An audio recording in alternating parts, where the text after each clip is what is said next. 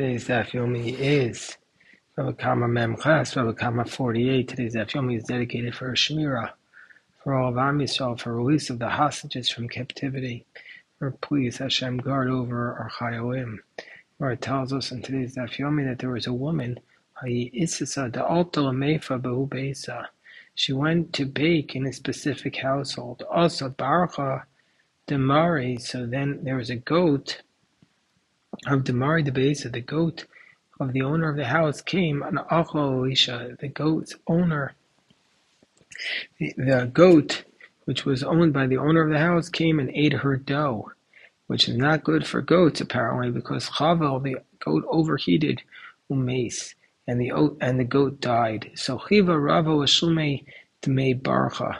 So Rava says you have to pay for the for the goat. So why does Rava say you have to pay for the goat? Didn't we just say in yesterday's daf that Rav taught that in a case where an animal eats something it wasn't supposed to eat, the owner of the food could say to the owner of the animal, your animal should have known not to eat it.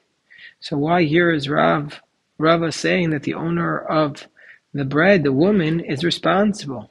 So the Gemara says this case is different. Kivin debai hitzniyusa mervasa dechatzer mesalki nafshayo. Because the assumption is this woman was so holy, she was so pious, that she, when she was going to bake her bread, she needed modesty, because you could bake the bread in a way that's immodest.